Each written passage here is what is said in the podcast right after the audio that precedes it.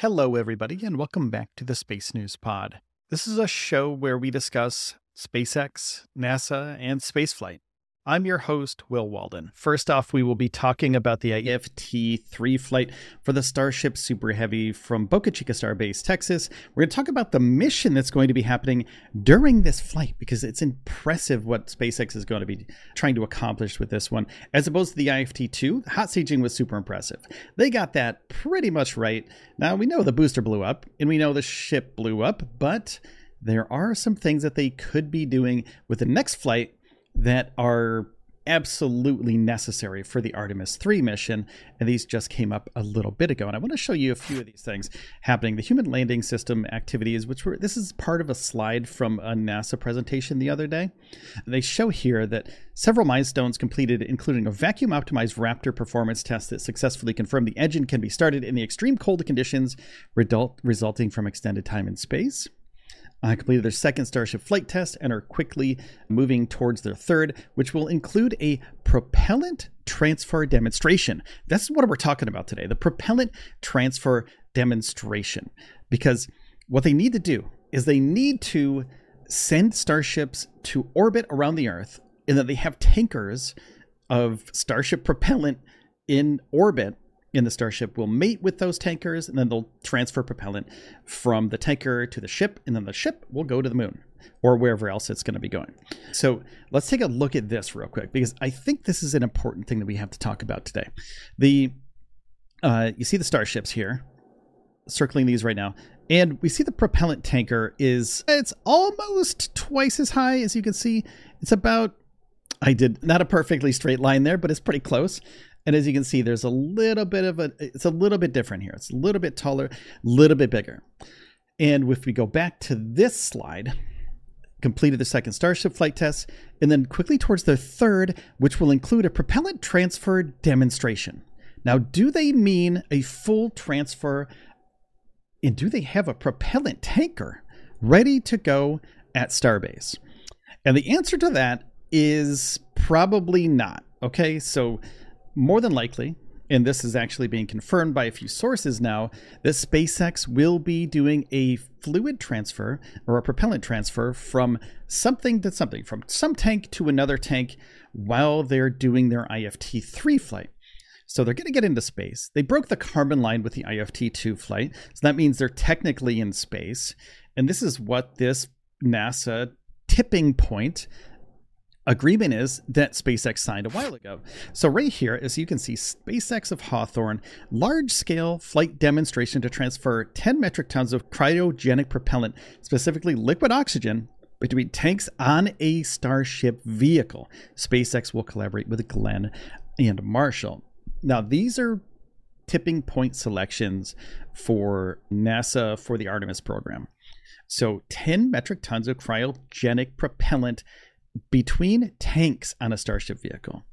So not only are we going to see a transfer of Starship between a tanker, the big propellant tanker in orbit at some point, but this next flight, the I F T three flight, is going to be transferring propellant from one tank to another tank while it's flying. Now, this is incredible, and these things have been confirmed a few times on social media. And one of the one of the people that confirmed this was Michael Sheets, of course, space reporter. Everybody knows Michael Sheets. Michael Sheets is the man, an N B C guy. So he has SpaceX's third space flight will include a propellant transfer. And then he reached out to NASA in the later tweet. We'll talk about that too. Hawkins didn't address the third Starship test flight's plans in her remarks. So I've reached out to NASA and SpaceX to clarify what propellant transfer demonstration means in this context. So we already know that the that SpaceX and NASA had the tipping point consideration, and then we're going to take a look at the update from Michael Sheets. NASA confirms a Starship propellant transfer demonstration could happen as soon as the third test flight test of the SpaceX rocket, although the plan is subject to change. And that's what's important here. The subject to change always happens with spaceflight, because things might not line up properly for the I F T three flight. They may not be ready for it. They may not have the right craft prep- properly prepared for this flight, for the propellant demonstration, the transfer demonstration. So we're going to see in the near future if this is actually a thing. We're going to have to wait for SpaceX to come out and say that the propellant transfer is going to be happening with the I F T three flight. Now, this tipping point agreement, let's take another quick look at this. Cryogenic, ten tons of cryogenic propellant. I know I'm behind, the stuff is behind me, but I'll tell you what it says. ten metric tons of cryogenic propellant, specifically liquid oxygen, between tanks on a Starship vehicle. So that means they're not going to be transferring it to the to the propellant tanker, because the tanker is a whole different beast. That's basically a Starship and a half, but full of propellant that they have to shoot up into orbit. And have we already seen a mock-up of this? Not sure yet, but we'll get into that in a little bit, because that's a fun one to think about too. Now, another thing that's interesting, another fun thing to think about for the I F T three flight, Toby Lee, the internal date for I F T three is scheduled for Christmas Day, but that's almost guaranteed to slip. Okay, so they're still working on the pad. They're still working on Starbase itself. They're still working on the launch area of Starbase. And they have twenty days to get this right, to get all the propellant loading, all the all the static fires done, all the stacking. They have to stack, unstack, restack, do fit checks, things like that, in order for them to actually fly this. Could they do that in three weeks? History has shown that they can't really move that fast. And that seems like a horrible thing to say, that SpaceX can't move really fast, because they're moving faster than everybody else, ever. Like literally ever. They're the fastest spaceflight company ever. But can they do this in three weeks? We've seen them uh, static fire numerous times. It takes about, it takes a few days to do a static fire. The static fire itself is only a couple seconds. You know, like a quick burst. They have to move the booster and the ship down to the flight area, and then they have to lift the booster onto the pad and or onto the mount. And that takes about a day, right? So then they have to do static fire. They have to do, actually, they have to do propellant field tests. They have to check out systems. So those usually take, system checkouts usually take another day. Propellant field tests usually take three or four days altogether. So the booster itself, five, six days. So they have to do the same thing with the ship, five, six days, about a week each. So there's two weeks.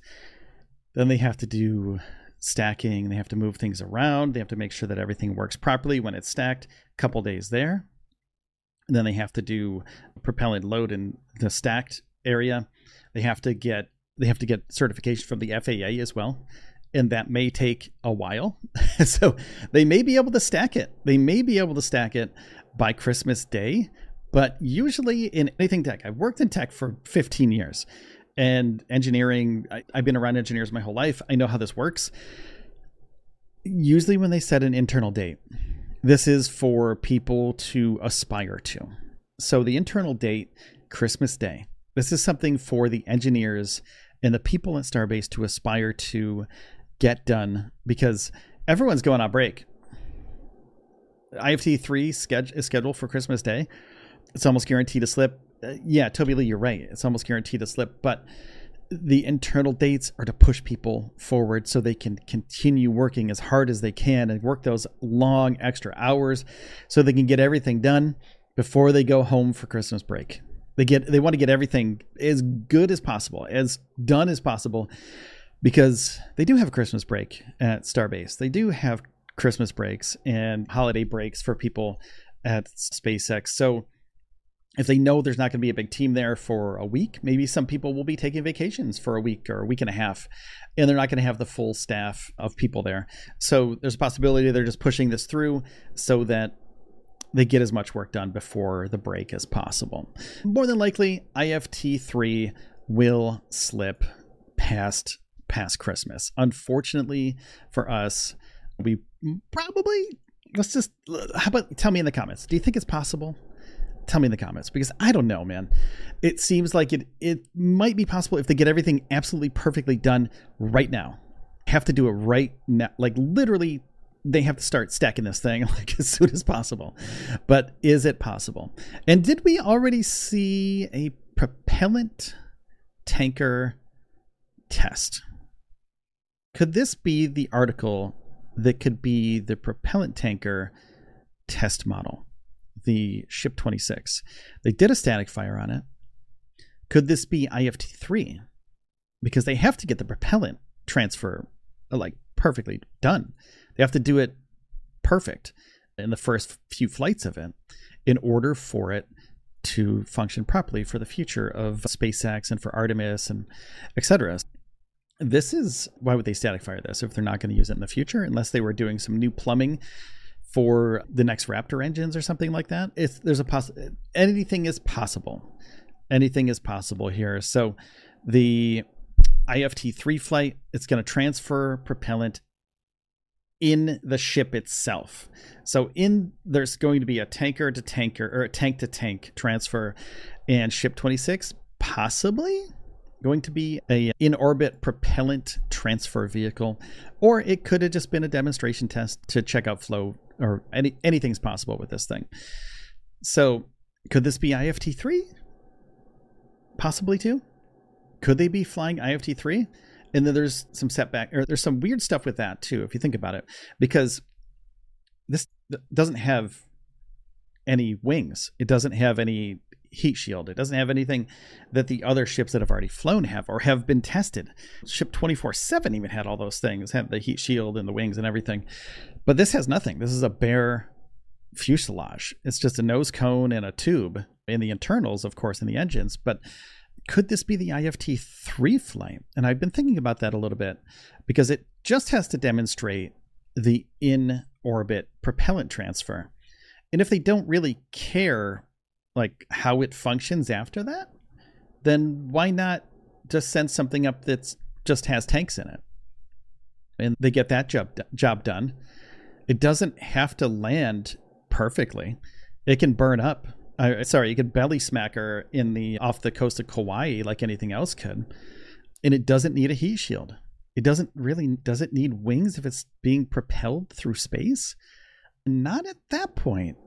But when it comes back in, it can't really guide itself as well without the wings. So there's a poss- there's a slight possibility that this could be some sort of transfer protocol. And they just shoot it up there, and over, they can't really, they can steer it with the Raptor engines, but not as well with wings, uh, not as well as with wings. There's a possibility, slight possibility. I'm going to give it a two percent possibility that this thing could be the propellant transfer ship, but let me know what you think in the comments, because I want to, I want to hear some, some ideas from some people, because without any way to steer this thing other than the Raptor engines, it might be too dangerous at this point, because this is totally a test article. Starship is still a test article. It's still a, still a test ship. So this might be a little bit too much at this point without the wings of the heat shield or anything like that. Plus, they have to demonstrate that all the other things are going to work. They have to make sure that everything works and that the propellant tanks don't blow up. And there's only one of these. And there's a bunch of other, there's four other ships that are at Starbase right now that are ra- like raring to go until the next Raptor engines are installed on the next ship. We're going to see, hopefully by, I'm going to guess February, that they're going to get this thing ready, because they're going to work really fast until December twenty-fifth. And I've been down there during Christmas. It gets dead. There's barely anybody there for about a week.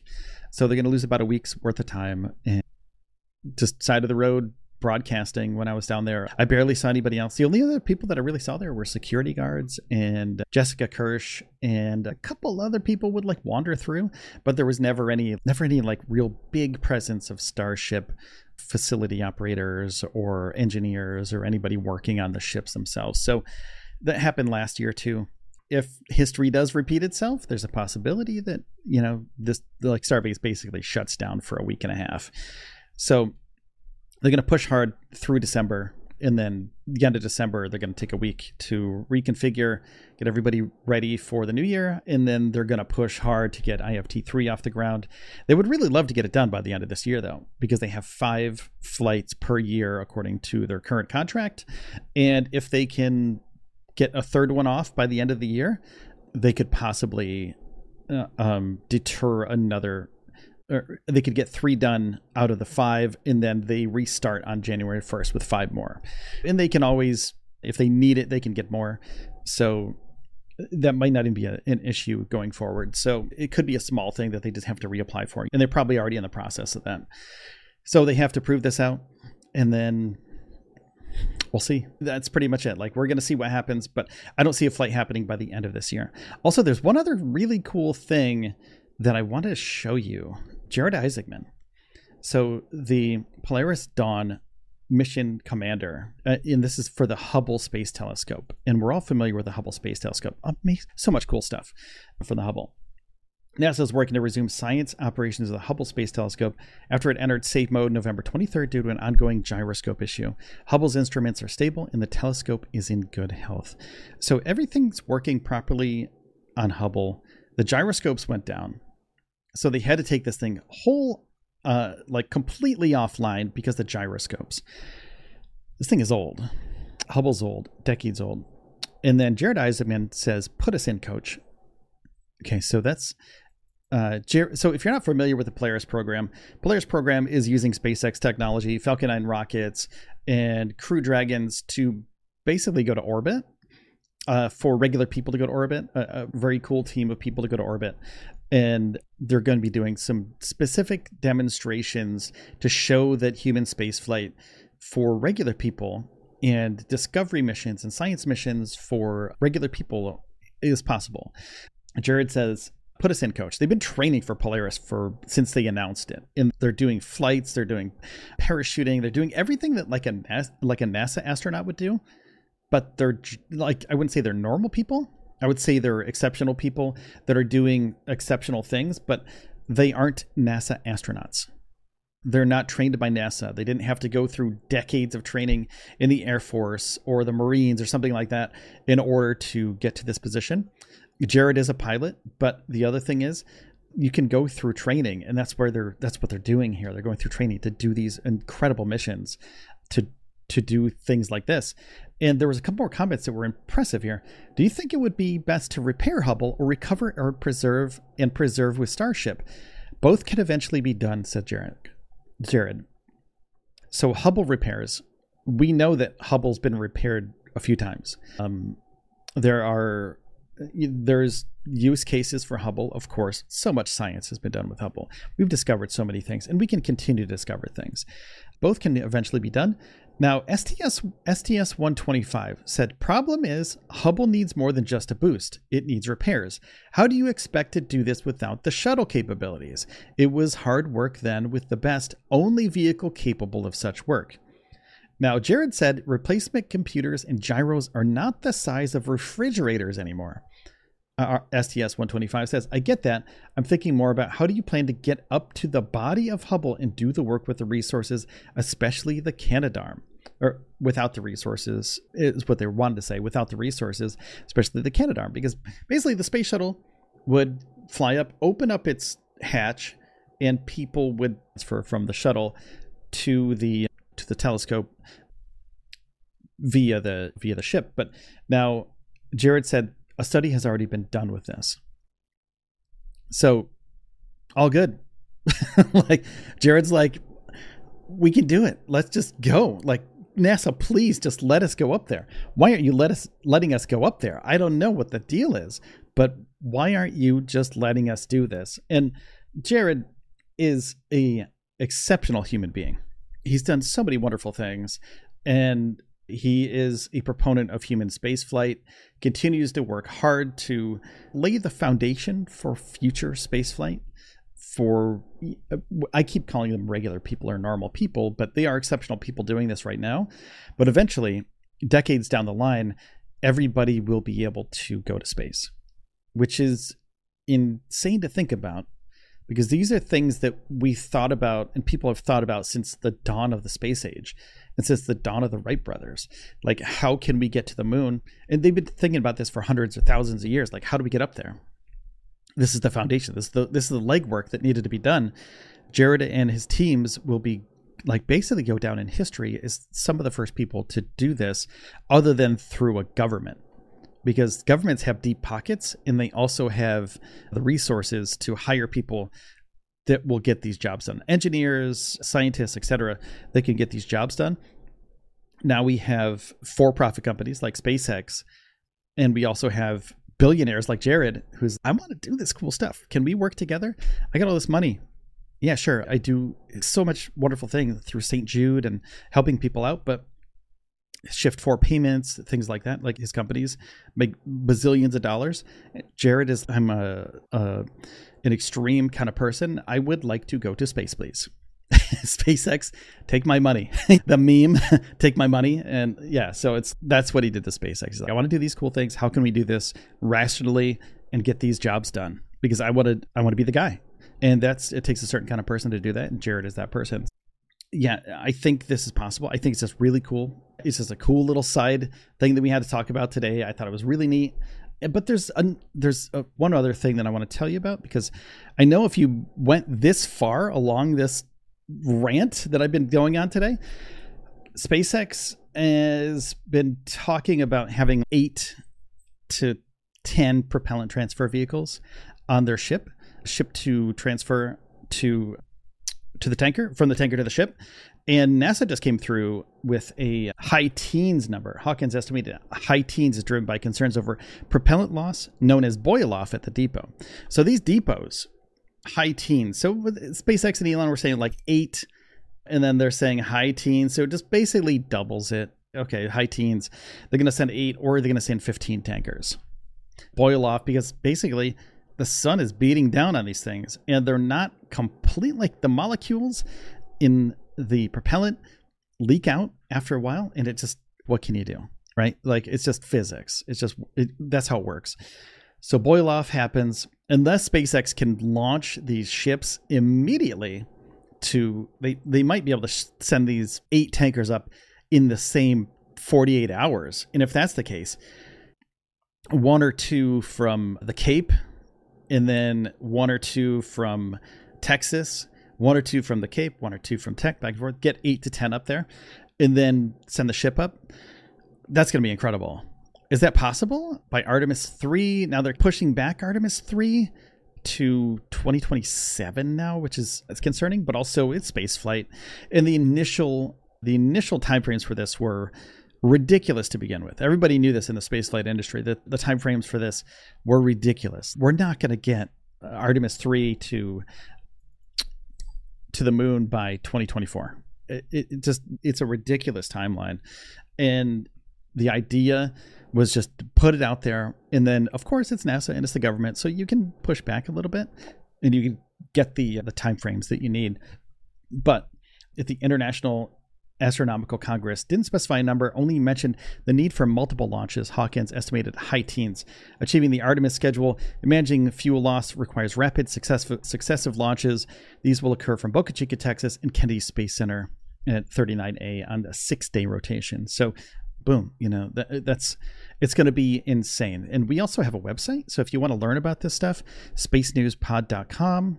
Go check out SpaceX News. There's numerous other things you can do here. SpaceX, NASA, spaceflight. You can learn about a lot of Starship stuff. So yeah, please go check out space news pod dot com. And also, if you get a second, our sponsor is starship shirts dot com. They help us out, and we can we can get you Starship-based shirts, merch, hats, stuff like that. Good prices, fast shipping, and ships worldwide. So go check that out, starship shirts dot com as well. So SpaceX, NASA, and spaceflight at space news pod dot com. I just relaunched this last week, so just take a look around. Let me know what you think in the comments below about the the tanker transfer protocols. And when do you think, when do you think any of this is going to happen? Tanker transfer going to happen in I F T three? When is it going to happen? Is it going to happen before December twenty-fifth? Whew. It's going to be, it's going to be close. So if you'd like to read, there you go, space news pod dot com. Next up is something, v- life in our solar system. And in a scientific advancement, researchers have demonstrated that amino acids, which are crucial for life, can endure high-speed impacts, such as those experienced during space missions. This finding significantly enhances the feasibility of future space missions to Saturn's moon Enceladus, potentially revealing signs of extraterrestrial life. And Enceladus, with its mysterious ice plumes and a suspected subsurface ocean, has long intrigued astronomers. The discovery of these plumes by NASA's Cassini spacecraft in twenty oh five marked a significant milestone, suggesting the presence of a vast saltwater ocean beneath its icy crust. Now, this revelation has spurred interest in sending probes to fly through these plumes, capture ice grains, and return them to Earth for analysis. And such missions could confirm the existence of the ocean and, more tantalizingly, detect signs of life on Enceladus. Now, researchers at the University of California, San Diego, led by Professor Robert Continetti, have now alleviated concerns about potential damage to organic compounds during the collection process. These experiments simulated the high-speed impacts that ice grains from Enceladus would experience when colliding with the spacecraft's collection devices. They found that amino acids within these ice grains could survive impacts up to four point two kilometers per second, far exceeding the velocities expected during actual space missions. Now, this finding has wide-reaching implications, not only for Enceladus, but also for other celestial bodies with similar characteristics, such as Jupiter's moon Europa. It opens the possibility for future missions like the proposed Europa Clipper to collect and analyze ice grains for signs of life. Now, the U C S D team's research employed advanced techniques and custom-built instrumentation, including an aerosol impact spectrometer, to mimic the conditions of space. This apparatus, unique in its capability to control the velocity of particles, allowed the team to study the behavior and survivability of organic compounds at various impact speeds. And in these experiments, they used a process called electrospray ionization to create ice grains akin to those found in Enceladus's plumes. These grains were then subjected to high-speed impacts in the spectrometer. Now, that's a lot of science, and the results were promising. Amino acids were detected with minimal fragmentation, indicating their structural integrity post-impact.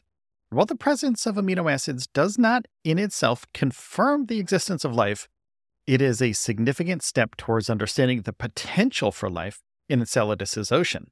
Amino acids are fundamental to life on Earth, forming the building blocks of proteins, which are essential for all known forms of life. And despite no current formal missions to Enceladus, this research provides strong justification for future explorations. Missions to the moon that could collect and analyze ice grains, searching for the fingerprint of life in their chemical compositions. Continetti's team has shown that such missions could be conducted without the risk of actually destroying these vital clues. Now, this research not only paves the way for future missions to Enceladus, but also contributes significantly to our understanding of the survivability of organic compounds in space. It raises the intriguing possibility that if life does exist on Enceladus, we may soon have the means to detect it. And the implications of this study extend beyond the realm of space exploration. Understanding the resilience of organic compounds in extreme conditions can inform a wide range of scientific fields, from astrobiology to material science, and as we continue to explore our greater solar system, the findings from Enceladus will undoubtedly play a crucial role in shaping our quest for discovering life beyond Earth. Well, next up, we are going to focus on the Falcon Heavy rocket. And SpaceX is preparing to launch this rocket, which will be carrying a U S Space Force's X thirty-seven B orbital test vehicle. And this mission, set for liftoff from Kennedy Space Center, marks a significant stride for SpaceX's busy year, which has seen a record number of launches. A Falcon nine rocket recently carried twenty-three Starlink satellites into orbit, marking SpaceX's sixty-eighth launch from the Space Coast in twenty twenty-three. And this particular booster has been used nine times, showcasing SpaceX's commitment to reusability. Now, the upcoming sixty-ninth launch will feature the Falcon Heavy, a behemoth comprised of three Falcon nine rockets. It has five point one million pounds of thrust, and it makes it one of the most powerful rockets in operation, outperforming competitors like U L A's Delta four Heavy. This mission will be Falcon Heavy's third service for the Space Force, deploying the X thirty-seven B, an uncrewed spacecraft resembling a mini NASA space shuttle. The X thirty-seven B has a history of lengthy orbital missions, including a record-breaking nine hundred eight day orbit.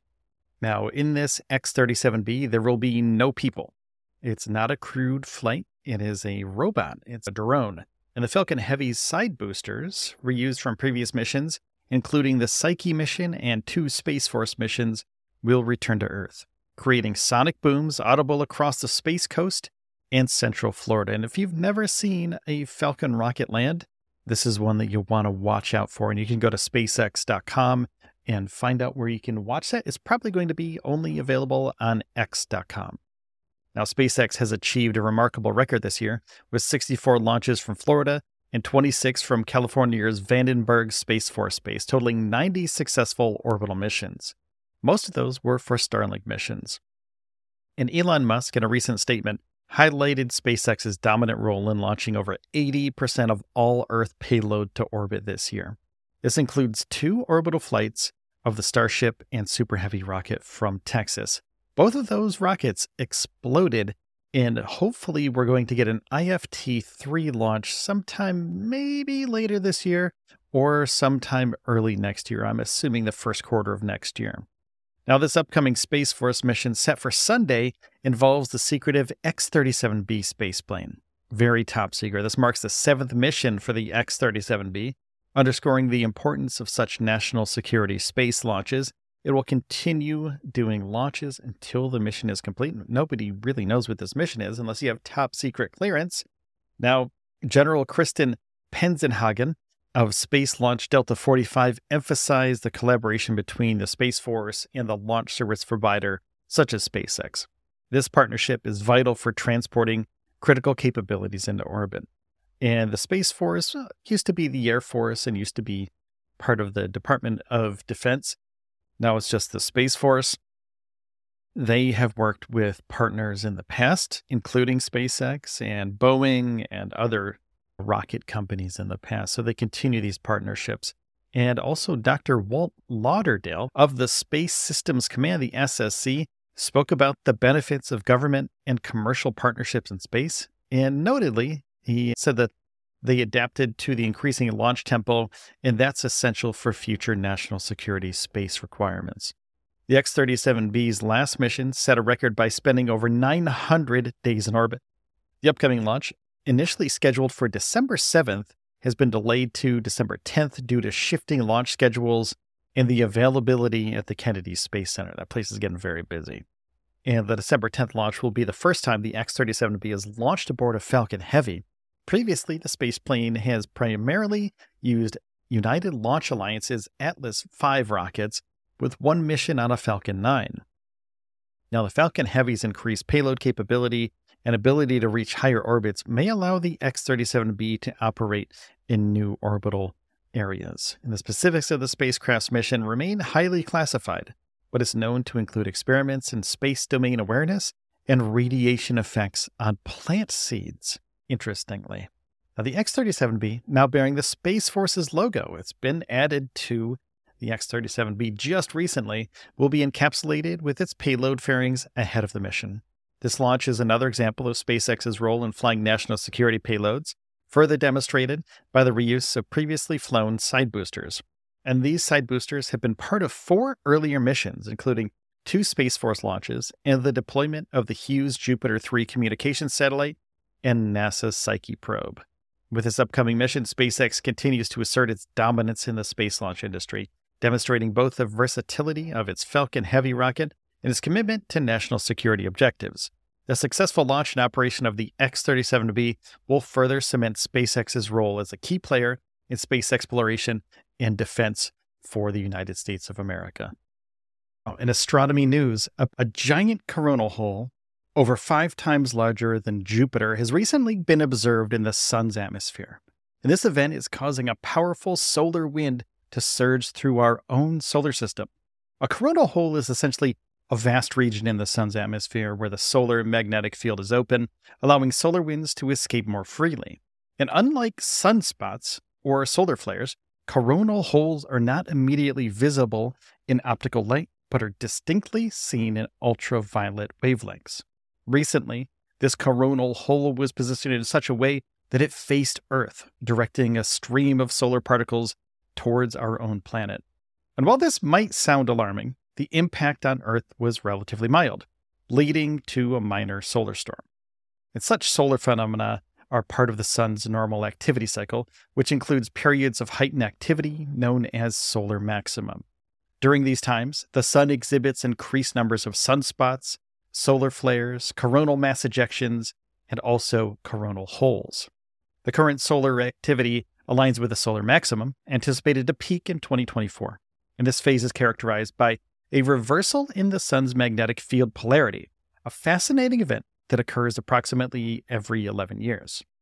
Now, sunspots are well-known features, appearing as temporary, cooler, and darker areas on the sun's surface due to intensified magnetic fields. Solar flares and coronal mass ejections are explosive events, often linked to these sunspots. Now, coronal holes, though, are less dramatic but also significant.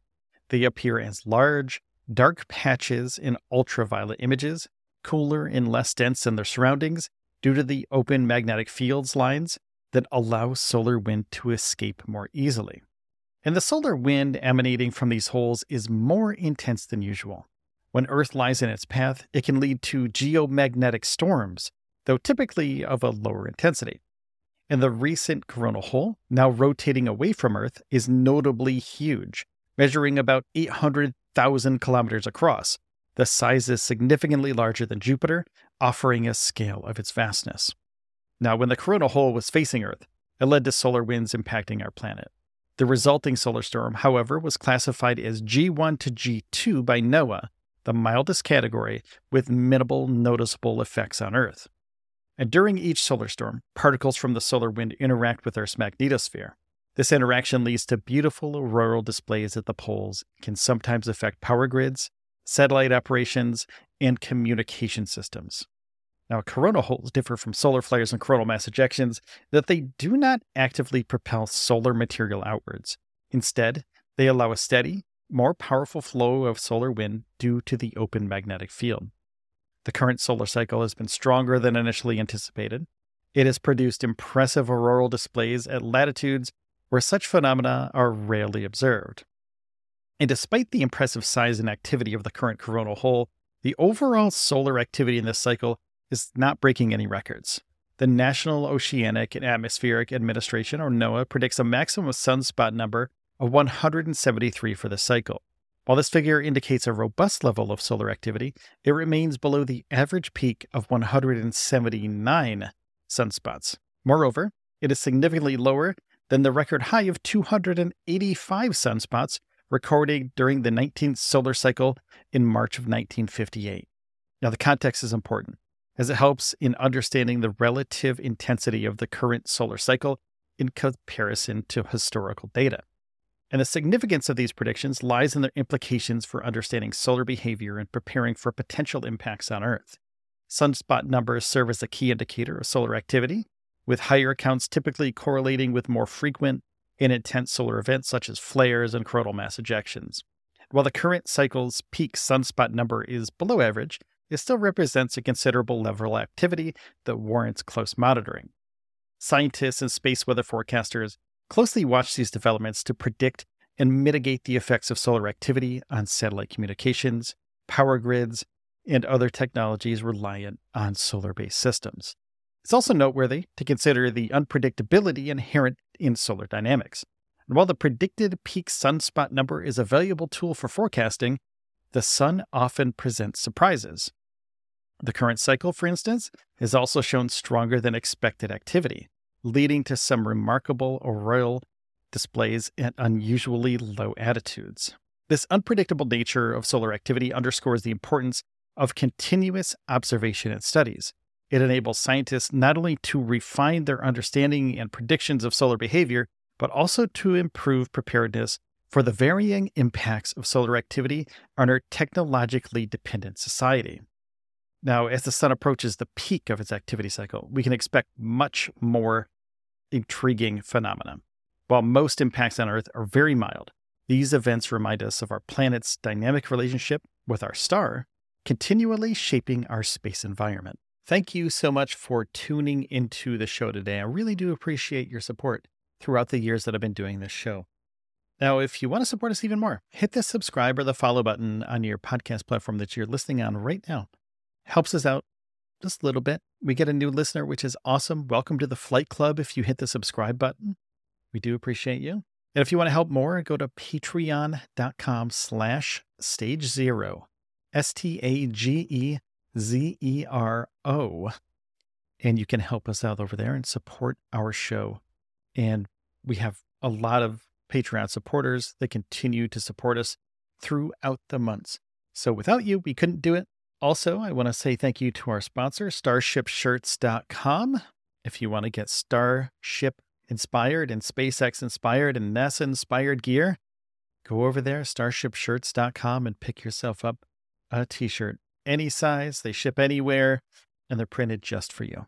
Also, every episode of the show is about ten minutes or under. We post every single day. So make sure to hit the subscribe button so you get all the latest news from NASA, SpaceX, and other spaceflight companies. Please take care of yourselves and each other, and I will see you tomorrow.